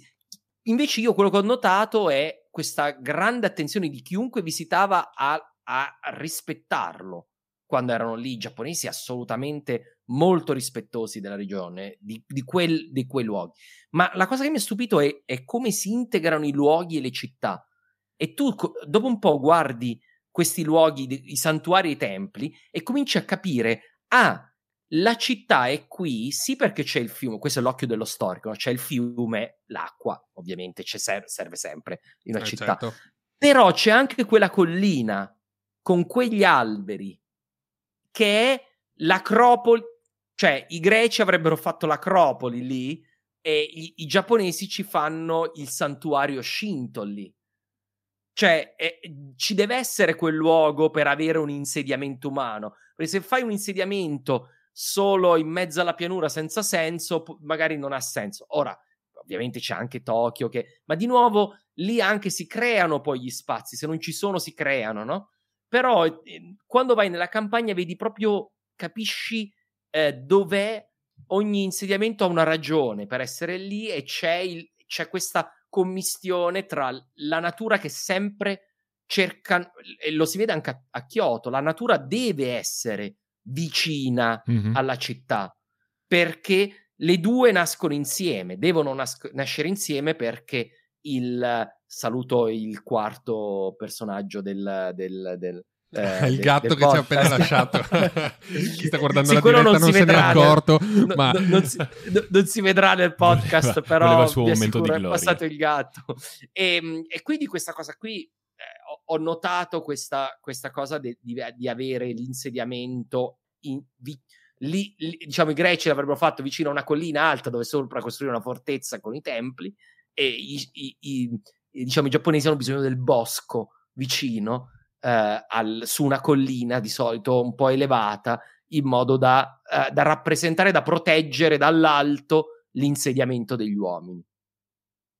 Molto, inter- molto, molto interessante. Mm-hmm. Vabbè, se vuoi parlare di spade adesso alla barda è il momento giusto.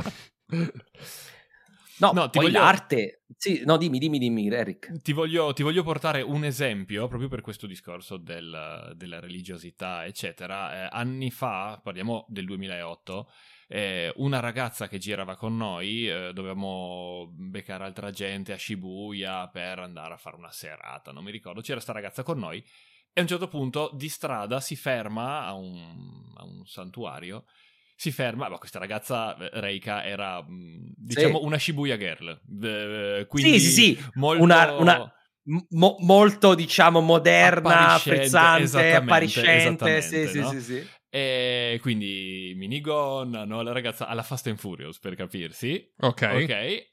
Arriva a questo tempio di legno, anche vecchio, non proprio bellissimo. Arriva lì, si prende il suo minuto di, di, di, di relax, di pace fa la sua preghiera e va via. E torna da noi. Fa, boh, ok, possiamo andare. E, e faccio la sua amica, ma scusa, ma, ma Reika dove... Fa, eh, quello lì è un tempio, e Musubi praticamente mi ha spiegato che son, ci sono dei, dei, santuari, non dei templi.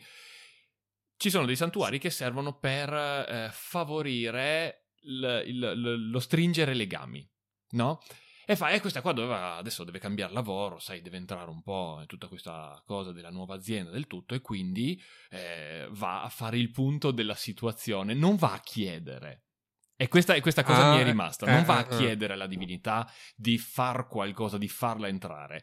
Va un attimo a prendere, a concentrarsi, a prendersi il suo minuto per aver le capacità di entrare bene in quell'ambiente, no? Un minuto, così, questa tipa in minigonna, coloratissima, capelli sparati, lenti a contatto, cose super moderna, super carina. Arriva lì, batte le mani, preghiera, attimino. Ok, andiamo, via, serata, si va bene. Sono pronto. Sono pronta, no? E, e così, nel momento in cui hai bisogno, c'è e tante persone eh, mi raccontavano che vanno al tempio, al santuario, non per pregare, ma perché hanno magari bisogno di staccare, di prendersi un attimino di pausa. E come dicevi tu, appunto, spesso questi posti sono molto molto integrati nella, nella, natura o comunque in uno spazio naturale all'interno delle città, no? Ah, esatto, uno spa- deve essere e, e, e, e questa la, la, presenza di questi alberi meravigliosi, no? Le, eh, eh, che, che, in un certo senso lo vedi anche in Totoro, no? Sì. Eh, tu vedi in Totoro c'è quest'albero che è chiaramente una presenza soprannaturale, no? E vedi che il papà delle bambine ha scelto la casa perché c'era quell'albero lì mm. che protegge le bambine, protegge la casa, protegge il, questo luogo in un certo senso. E, e, dentro c'è uno spirito, lo spirito dell'albero, no? E, e questo è, è, veramente in un certo senso molto affascinante, molto per noi, ai nostri occhi, di nuovo perché abbiamo questo paradigma, sembra premoderno. Mm-mm. Proprio perché veniamo da un paradigma in cui queste cose sono le cose eh, dell'antichità, non sono le sì, cose sì, del, sì, de, de, della modernità, in un certo senso. A proposito di questo discorso, pensando al paganesimo, di cui tu accusavi, tra virgolette, i giapponesi. Ah, no, assolutamente. Il, da noi, culturalmente almeno, in Italia soprattutto, ma immagino anche in Europa, non c'è spazio per questo tipo di spiritualità. Perché, è, come avete descritto voi adesso, a mio avviso, è molto più lenta, è molto più riflessiva e ha spunti che arrivano da più cose. La natura, il tuo vissuto, episodi di storia, personaggi, mentre invece la religione monoteista è molto più impostata, è molto più rigida, è molto più strutturata e ti dice lei come devi praticare. La, la, differenza è quella che si basa su un libro, no? Quindi es- il eh, libro quindi... È, è, la fonte di tutto. Mm. Ora, ripeto, il buddismo che, come diceva Eric, ci sono i templi buddisti e i santuari shintoisti, no? Questa è la differenza tra tempio e santuario. E il buddismo qualche elemento di questo ce l'ha perché ha i suoi testi sacri, ha la, ha la sua, diciamo, eh, teologia in un certo senso, quindi è, è, è più simile per noi per, co- per, capirlo. Però anche quello viene shintoizzato, diciamo, dai giapponesi, quindi alla fine eh, questo questo modo di intendere la regione permane. Ora, io non vorrei dare l'impressione con tutta questa chiacchierata che sia così importante la regione, però è una cosa che mi ha colpito, per questo mi è venuto in mente di dirlo perché non me l'aspettavo. Uh, il, diciamo che i, i grandi uh, grattacieli di Tokyo e le, i mezzi di trasporto, uh, i pupazzetti, le cose, quelle cose lì le avevo già viste, mentre non ero entrato a contatto con questa parte che comunque culturalmente parlando deve avere un impatto non indifferente per i giapponesi. Per sì, cui... sì, sì, no, è evidentemente molto importante. Mm.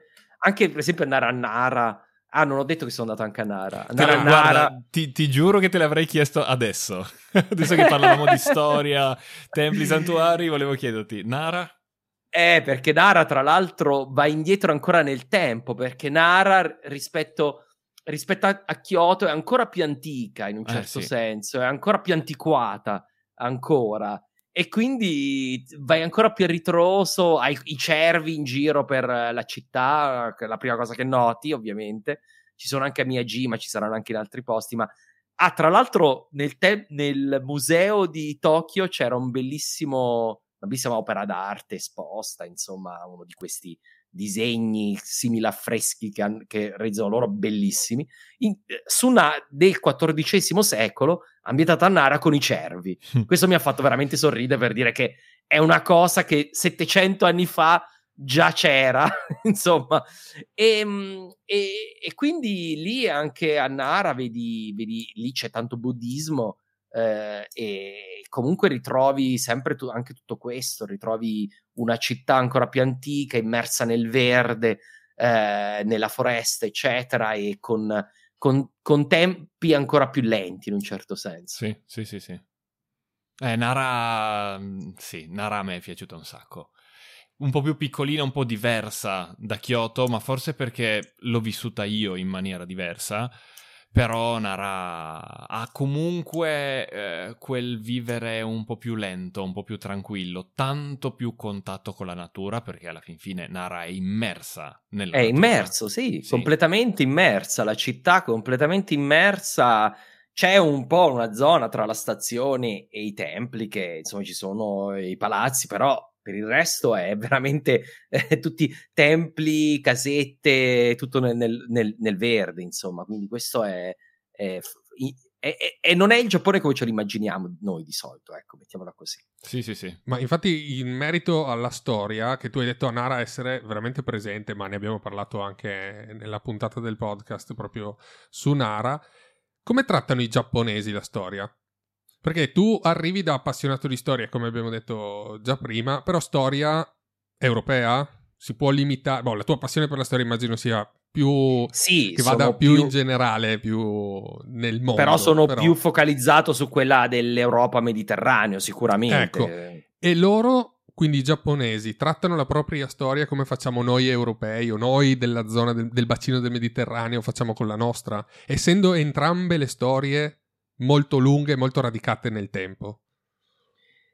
E qui non ho troppi elementi, non vorrei dire cose senza saperle, nel senso non sono andato in una scuola giapponese a vedere come insegnano la storia. Mm, okay, in questo okay. senso, questo sarebbe interessante, sarebbe una delle cose molto interessanti perché di solito quando vedi come si insegna in un paese, capisci tanto del, del paese stesso. Quindi quello, tipo, quando vai, eh, mandi i tuoi figli a scuola in un nuovo paese, mi è successo a me nel Belgio, per esempio, che non è così distante comunque dall'Italia, però capisci tante cose su quel paese, su come, eh, come è impiantato. Quindi questo non lo so.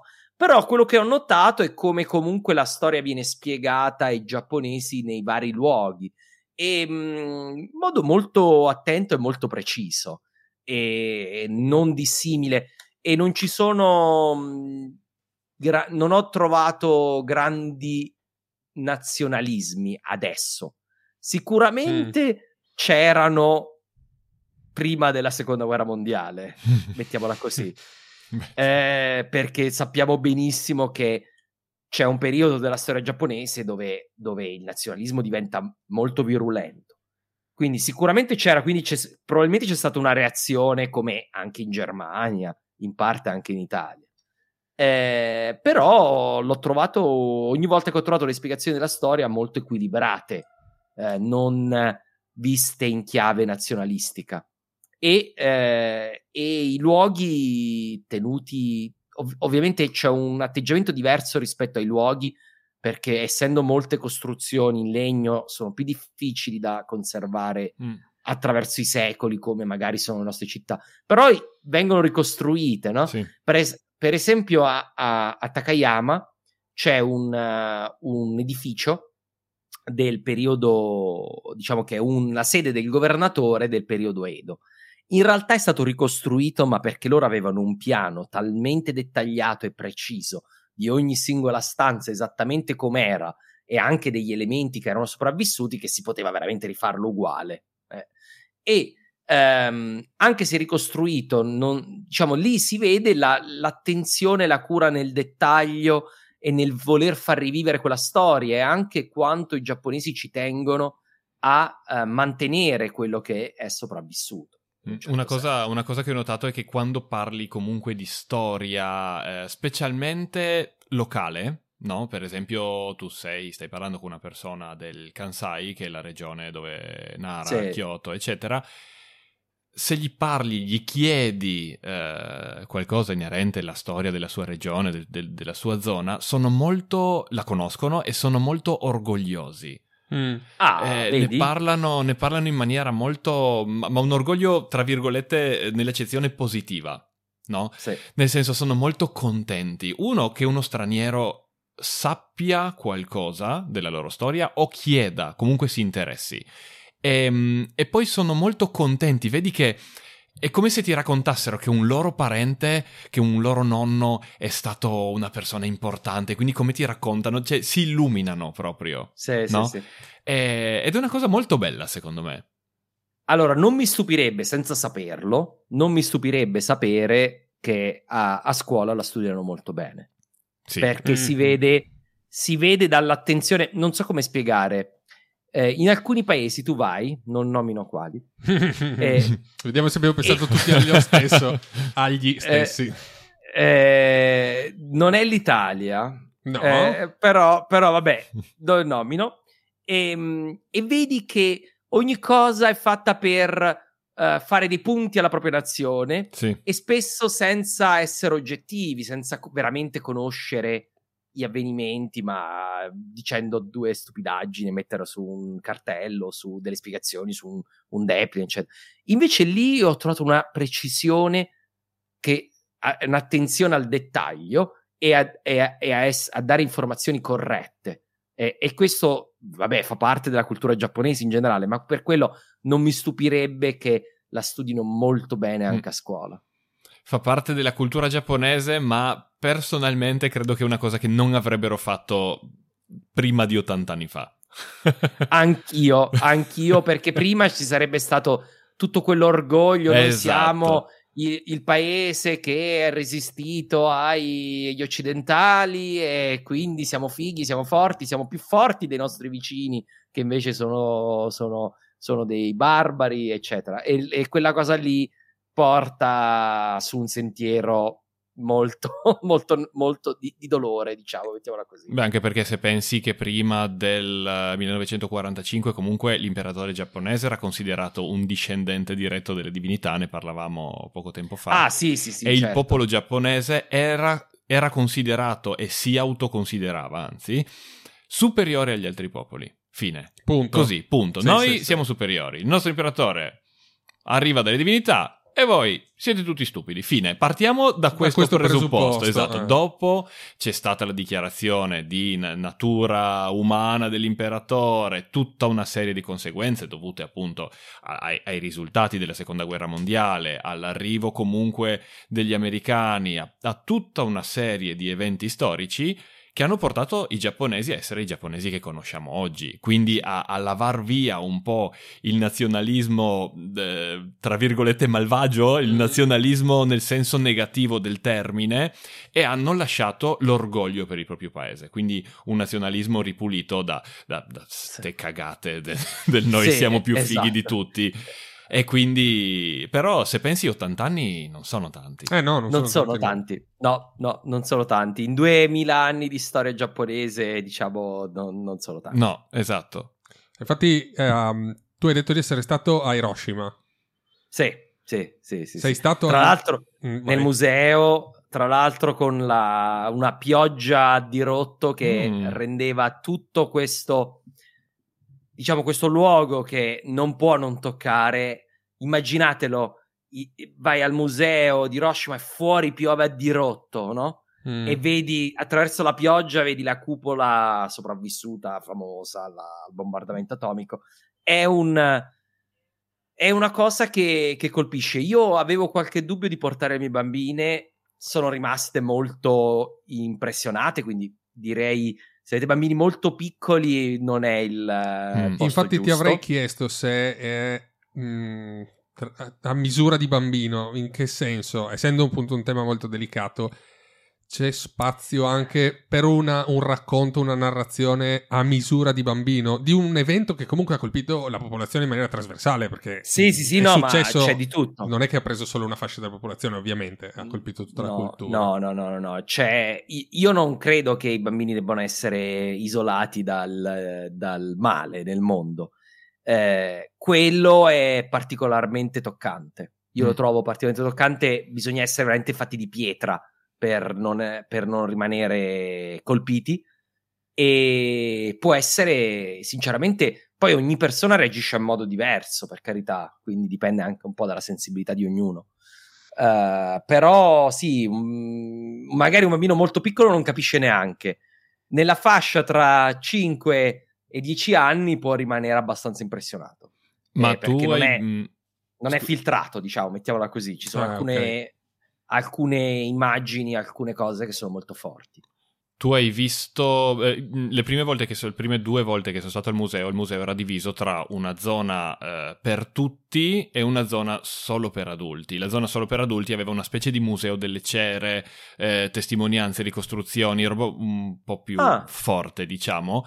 La terza volta che ci sono stato invece era in, in ristrutturazione. Per Eh, cui... credo che mm, l'hanno cambiato allora Ok. e secondo me dopo la ristrutturazione non ci sono più due percorsi, quindi Ok. adesso è un percorso unico e è fatto benissimo. Io Ok. lo consiglio a tutti, è una cosa eh, che va in un certo senso, ci- secon- poi vabbè, ognuno magari non ci avete voglia di passarvi un pomeriggio così, eh, però eh, non sentitevi in colpa, però penso che sia una cosa da non saltare Mm. eh, è forte. Oggi com'è è un percorso unico ed è forte, è, è un colpo allo stomaco. Tra l'altro, io trovo che anche da sto, diciamo, non sono uno storico, però da appassionato di storia, da divulgatore e da uno che conosce molto bene come in realtà è stato scelto di bombardare a- con la bomba atomica il Giappone, eh, hanno fatto un lavoro molto, ce- molto attento e certosino nel ricostruire esattamente cosa è Sì. successo Sì. e, e- e non è quello che ci- di solito ci viene raccontato, che è sbagliato. Esatto. Cioè, di solito la, la versione, la versione ufficiale è questa. Eh, onde evitare la morte di centinaia di migliaia di soldati americani e anche per evitare milioni di morti tra civili giapponesi da un'invasione americana del Giappone, l'America decide di chiudere la, la guerra in modo rapido con una bomba atomica. Poi chissà perché il Giappone non si arrende subito e cade la seconda bomba atomica. La realtà è molto diversa da questa, la realtà storicamente ormai accertata. E lì avete, diciamo, se siete dei visitatori attenti, non è sbattuto in faccia, non c'è un video che ti dice è successo così. Ma se siete un minimo attenti, andate a leggervi ehm, i documenti, si capisce esattamente Sì. che cosa è successo. E eh, se volete ve lo dico, però diciamo potete andarvelo a scoprire da soli, insomma. Eh, quello, che, quello che è successo è diverso. Mhm. Ma infatti mi, mi è piaciuto molto il, sia come è stato, almeno per come l'ho visto io le ultime volte, adesso io credo di non averlo mai visto dopo la ristrutturazione, eh, io l'ultima volta sono stato nel 2018 a Hiroshima Mhm. e mm, mi è piaciuto molto proprio l'attenzione al dettaglio e eh, il fatto che ogni, ogni tot ti riproponevano un, un concetto, cioè non stiamo facendo vedere quanto sono stati cattivi gli americani, stiamo facendo vedere cosa, Cosa è successo. porta a una guerra e quelli che sono stati fatti. Fine. E te lo Sì, ripeto sì, no. ogni tot. E, Questo non- non, è non c'è- una denuncia. Non c'è nessun pietismo verso i giapponesi Esatto. o nessuna eh, giustificazione. Dice, ah, visto, anche gli americani sono cattivi, quindi noi potevamo fare la guerra. Non c'è zero Esatto. di tutto questo. Non c'è retorica né ideologia. È un museo, quindi da questo punto di vista, esemplare. Veramente esemplare. Si vede perché è un argomento talmente delicato che doveva essere esemplare. Sì, assolutamente. Quindi da questo punto di vista anche, ripeto, io non è che sono andato lì e ho appreso quello che mi hanno detto, io sapevo già tutto, perché questo è un argomento che conosco a menadito. Quindi, eh, cioè, sapevo da tutto già esagerato, perché non si, non si può mai, non si finisce mai di imparare, però sapevo tanto su questo argomento e, e ho, ho notato la, la dovizia di particolari e, la, e, e anche il modo appunto eh, molto onesto con cui è, è tutto è presentato. Hai trovato altri in giro per il mondo, visto che se hai girato, ci raccontavi prima per lavoro, un sacco, altri musei alla pari? Alla pari a livello di qualità e di oggettività nel racconto? Perché tu adesso associavi il modo in cui hanno raccontato questo fatto molto complesso e molto delicato, portandolo ad esempio. Ne hai trovati altri in giro per il mondo? Ah, che bella domanda. Diciamo che è un po' un caso unico, eh, Hiroshima, perché è un evento molto vicino a noi. Può sembrare lontanissimo, ma è vicinissimo. È l'altro ieri ci sono persone, Storicamente parlando. tante sì. persone vive, tante persone vive che l'hanno visto, insomma, che erano vive in quel, in quel periodo. Quindi per me è praticamente eh, roba da quotidiano, diciamo più da giornale, non, non da museo, eh, normalmente. Eh, quindi in un certo senso è un unico, probabilmente la cosa che ci si avvicina di più è Auschwitz, eh, che è Mm. altrettanto ben fatto da questo punto di vista, quindi non, non è un museo, è un santuario, diciamo, di, cioè un luogo, un luogo eh, unico da questo punto di vista. Eh, diciamo che la, la qualità dei musei di storia è cresciuta negli anni, ehm, ma è- la, la peculiarità di quello è di, trova- di avere la difficoltà di dover raccontare una storia così complessa relativa a un evento traumatico in cui non, non ci sono buoni e cattivi. Mm. Allora, io per esempio faccio un esempio negativo. Mm. Uh, il museo della Normandia nel cimitero americano uh, in Normandia è un bombastico sull'invasione su un evento che io reputo molto positivo Una però glorificazione. non c'è, non c'è il contraltare, non c'è la storia vista da tutti i punti di vista, che non, è, non vuol dire giustificare i nazisti, che non possono essere giustificati, ma far vedere la vita, la vita dei locali. Per esempio, i francesi non esistono. Non esistono Mhm. i francesi, non esistono i tedeschi, sono solo gli americani. Quindi questo è un elemento negativo. Per esempio, invece, se andate al museo di Bastogne sulla, ehm, diciamo, un argomento meno pesante come la Ba- Battle of the Bulge. Il Battle of the Bulge è la seconda battaglia dell'Ardenne che si combatté nel 40 inverno del 44, è l'ultima offensiva tedesca contro gli gli anglo-americani. Ed è un bellissimo, eh, invece, per fare un contraltare, no? sempre sullo stesso periodo, seconda guerra mondiale, così facciamo i paragoni, in cui abbiamo, eh, tu entri e ti, diciamo, ti accolgono tre personaggi con tre video diversi, un soldato americano, un soldato tedesco e una civile. eh, tre persone realmente esistite che narrano la loro storia e quello che è successo durante la battaglia tutti e tre. E alla fine c'è anche un messaggio delle loro storie che si intrecciano. C'è un messaggio che in un certo senso è un messaggio anche di pace, no? E, e si capisce l'importanza di passare quel messaggio, insomma. E ho trovato la stessa cura in modo diverso, la stessa cura anche in modo di, di rappresentare la realtà nel museo di Hiroshima, come non ho trovato invece nel bombastico Mm. museo della, del- del- della Normandia. Io sono stato in Normandia eh, perché anch'io sono appassionato di seconda guerra mondiale nello specifico a causa di Salvate il soldato Ryan e Band of Brothers dopo. e sono stato in Normandia nel 2018 ed effettivamente, a parte il memoriale di, non me ne vogliono i francesi, Caen, Caen per quelli che come me Caen. non sapevano la pronuncia corretta, Sì. Can- e a parte lì, che invece è stato voluto fortemente dal sindaco della città una trentina d'anni fa, se non sbaglio, e che racconta la storia da tutti i punti di vista, e appunto sia da entrambi gli schieramenti che anche dalla parte dei civili, il, um, tutto il resto è esattamente come hai raccontato tu adesso, cioè un racconto monotematico, cioè scusa, mono mh, direzionale, quindi solo da parte degli americani, di tutto quello che è successo. Anche San Marie-Église, che è un paesino, il primo paesino dove sono, scesi le, sono scese le truppe aviotrasportate durante la notte eh, Sì. del 6 giugno, tra il 5 e il 6, e anche lì, che poteva essere un racconto dal punto di vista civile intensissimo, perché queste persone si aspettavano sia un attacco, ma improvvisamente gli cadono in testa soldati della fazione avversaria rispetto agli occupanti, tutte le targhe in giro per San Maria Église erano soltanto racconti dei soldati, dei tot eh, 15, 16, adesso non mi ricordo, soldati americani scesi lì nel paesino e cosa hanno visto quando sono scesi, come si sono comportati, cosa hanno fatto. Appunto, dei civili, di quello che si... Niente. Zero. E- e- ed è questa la, eh, appunto quello che ci tenevo a dire che è un modo diverso di uno è, è un modo di, di ricordare e celebrare un evento visto come positivo. E basta. È una celebrazione come si fa una parata militare. L'altro è storia. La storia è sempre più complicata delle parate. Quindi la storia è sempre com- complicata e ci, e- e- e ci sono non ci sono vittime carnefici spesso, ma ci sono tutte ci sono vittime, carnefici mischiati, carnefici che diventano vittime, vittime che diventano carnefici, cioè è sempre molto più complicata di, del, diciamo della versione edulcorata che, eh, Mhm. che, eh, e quindi io apprezzo molto quando un museo fa lo sforzo di rappresentarla così.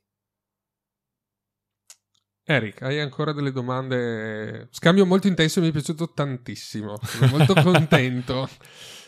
Hai ancora qualche domanda? Sì, sì, sei sicuro nostro di volermi ospite? chiedere questa no. cosa? no, allora lasciamo fuori il flamberga. Scusate, vi ho, vi ho- vi ho attapirato con questa cosa pesantissima. No, io- No, è assolutamente, in- è assolutamente una cosa molto interessante anche perché comunque è un... eh, se ci pensi, Hiroshima è una meta, non dico che è una meta obbligata, però è una delle più gettonate, comunque per mille fattori. È il fatto comunque eh, che sia una. Che, che ti, che ti porti in una situazione così moralmente diversa da tutto il resto del Giappone, perché alla fin fine tu arrivi da Kyoto, oh, che belli i santuari, che, belle le bello, i foreste. santuari, la, Sì. la, la geisha. Esatto, la- Tokyo, oh, i Pokémon, i colori e i suoni. Arrivi lì, guerra, morte e comunque hai tante, ehm, come dire, tante testimonianze delle persone. Per cui vedi tutti i fatti storici che magari li hai già letti, però li hai letti da un libro, magari anche un libro di scuola, quindi una serie di date, una serie di eventi in maniera molto distaccata.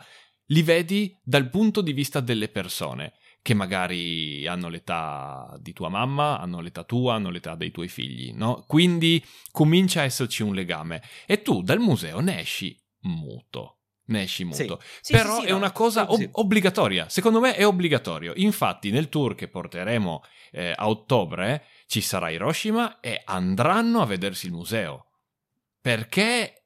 Perché sì. Perché bisogna. Perché bisogna, Mhm. perché è storia, perché dobbiamo impararla e non dobbiamo impararla a- a- alla- in maniera stupida solo sapendo i fatti e basta. Hai, hai la possibilità di viverla in maniera diversa, come, come dicevamo adesso, in maniera così scrupolosa, con delle ricostruzioni fatte veramente bene. Non approfittarne sarebbe una roba stupida. Fine. E io non voglio fare cose stupide nel mio tour del Giappone. Allora, il tuo tour del Giappone, scusa, ecco, la faccio io la domanda adesso. Com'è il tuo tour del Giappone, Eric? Allora, ehm, Perché faremo- è passato al lato oscuro, adesso lui faceva il figo, Esatto, sì, io mi esatto. organizzo il viaggio, sai, studio Adesso da fa- solo. eh, esatto, beh, beh. esatto. No, a me E piace... a, a seconda delle persone, ognuno è fatto a modo diverso. Dicevi quindi? No, mi piace molto organizzarmi i viaggi, però eh, ammetto che il fatto di avere un'agenzia che ti può salvare la vita dietro è veramente una cosa che molte persone dovrebbero, eh, tra virgolette, arrendersi a, a- a fare. Al fatto che ne hanno bisogno. Ne, ne hai bisogno. Esatto. Se io dovessi fare un viaggio di nozze in Giappone, ti faccio l'esempio del viaggio di nozze perché è il momento in cui non deve andare male niente, no? Sì. non conosco il Giappone, non- magari non ho viaggiato più di tanto, vai, vai da un'agenzia. Fine. Ti togli qualsiasi pensiero, hai delle persone preparate. Quindi abbiamo io e Marco Fadelli, che è un fotografo eh, abbastanza famoso del- della zona del Mhm. Veneto. Stavamo parlando e abbiamo detto, perché lui voleva andare in Giappone, ho detto, cacchio, sarebbe figo, sai, magari ci becchiamo su, ti porto a fare un giro, no? Così ti faccio conoscere qualcosa che magari da solo non riusciresti a vedere. Mi fa, ah, sarebbe bello magari fare un giro, io faccio le foto, tu mi prepari, mi prepari gli itinerari. Ne abbiamo parlato con un altro ragazzo che conosciamo, che è Marco Godeas, che, si- che- che gestisce Hub Viaggi, una- una- un'agenzia di viaggio qua della zona del Friuli. Ne è saltato fuori un progetto, abbiamo detto ma perché non proviamo a portare delle persone per due settimane eh, in Giappone con un fotografo che quindi hai a disposizione una persona mh, che ti salva la vita nella classica situazione devo fotografare la Tokyo Tower, non ce la faccio, non viene bene.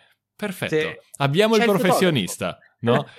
Vuoi stai mangiando, stai facendo il karaoke, stai facendo qualcosa di figo, sei super impegnato, vuoi un ricordo ma non, non- non è il momento di tirar fuori il telefono, abbiamo il fotografo, no? E quindi abbiamo fatto, abbiamo creato questo tour e, mm, e subito dopo l'abbiamo un attimino eh, arricchito grazie a una collaborazione con una scuola di Tokyo della quale sono recentemente diventato diciamo un, un collaboratore eh, che è la, la Dante Alighieri di, di- di Shibuya e lì abbiamo cominciato ad aggiungere qualcosina, no? Quindi abbiamo, che ne so, la cena con i giapponesi parlanti italiano, gli studenti quindi di lingua e Sì. cultura italiana. Bello, Facciamo bello, una cena tutti bello. assieme, la facciamo Bello. dove? Su una Yakatabune, quindi su una nave storica, eh, in giro per la baia di Tokyo. Poi faremo anche noi la notte a, a Miyajima. Di notte, visto che comunque sai, la zona diventa un po' particolare proprio con questo, grazie a questo, ehm, come dire, essere in mezzo alla natura, a aver il santuario di legno, avere gli animali che scendono dal monte Misen, no? Faremo una notturna di fotografia. Eh, poi si rientra e abbiamo la, mm, la locanda tradizionale che ci aspetta con la zona, con le, con le onsen, con la cena tradizionale. Quindi abbiamo creato tutta una serie di cose sempre con la presenza abbastanza costante di giapponesi che vengono con noi.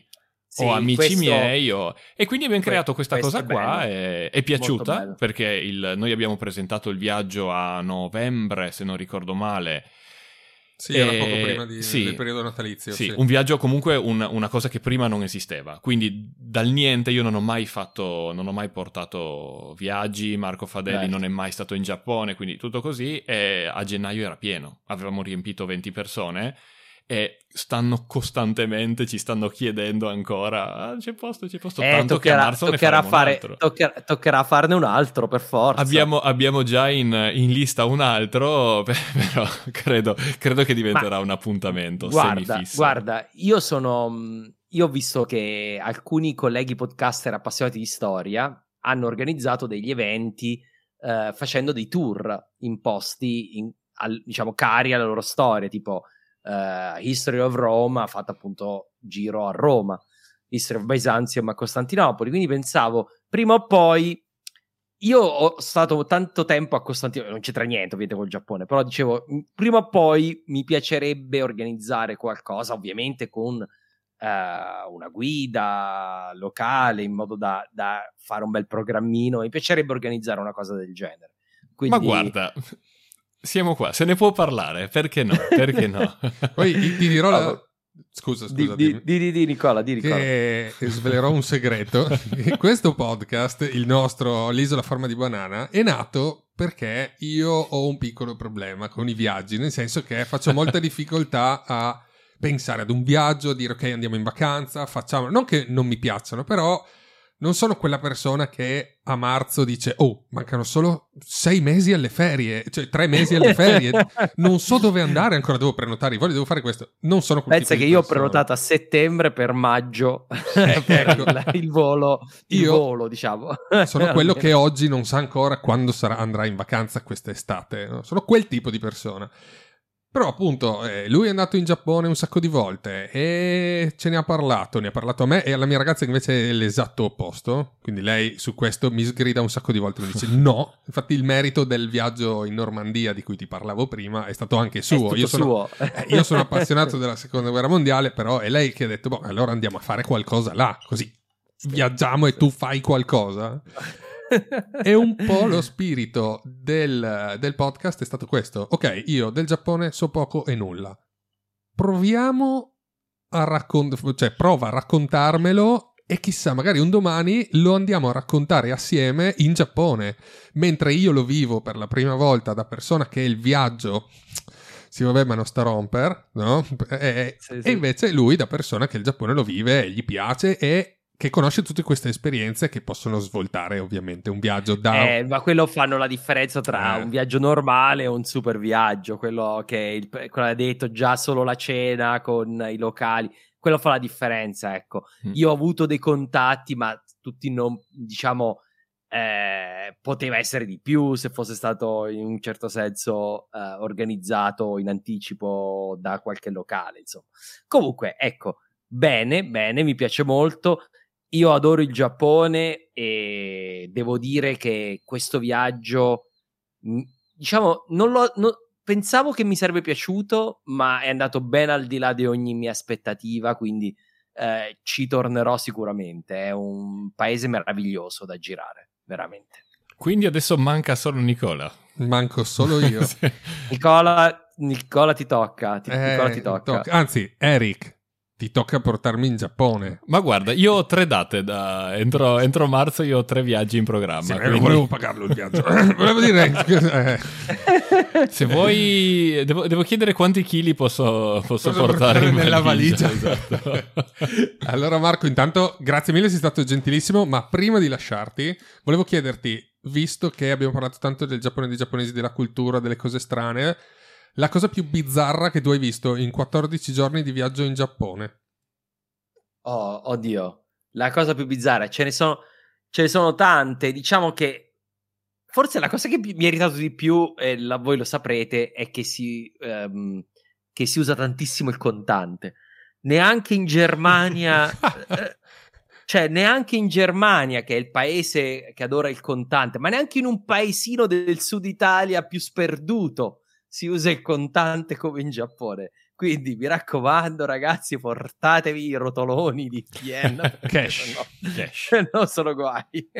No, vabbè, questa è una, una stupidaggine. Eh, il, ehm, io dico, la cosa che più mi ha stupito è, è la, veramente la, come dire, la simpatia, l'inaspettata simpatia dei giapponesi, che non mi aspettavo. Quella è la cosa che più mi ha stupito. Le- di cose folli che a noi ci, pa- ci paiono folli, ne abbiamo già citate, i vari, i, i vari eh, pupazzetti, ogni cosa, il, il ristorante che l'izakaya che entri e ordini con i pulsanti e ti esce il bigliettino e poi ti danno da mangiare. Cioè, potrei citare tante di queste cose, ma o le ciabattine, le, oddio, le ciabattine con, nella casa giapponese dove lasci le scarpe, hai le ciabattine della casa, ma su- con i quali non puoi andare sul tatami.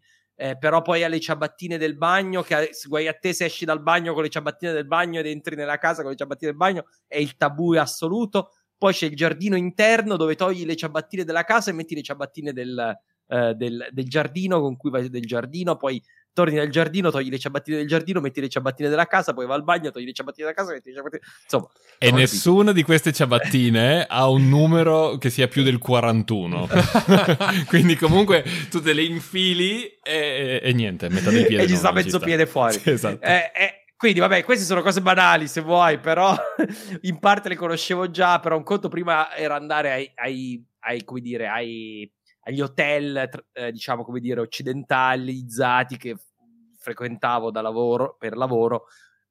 In, due settimane siamo stati solo in case private e in, eh, diciamo, in locande barra ehm, ryokan.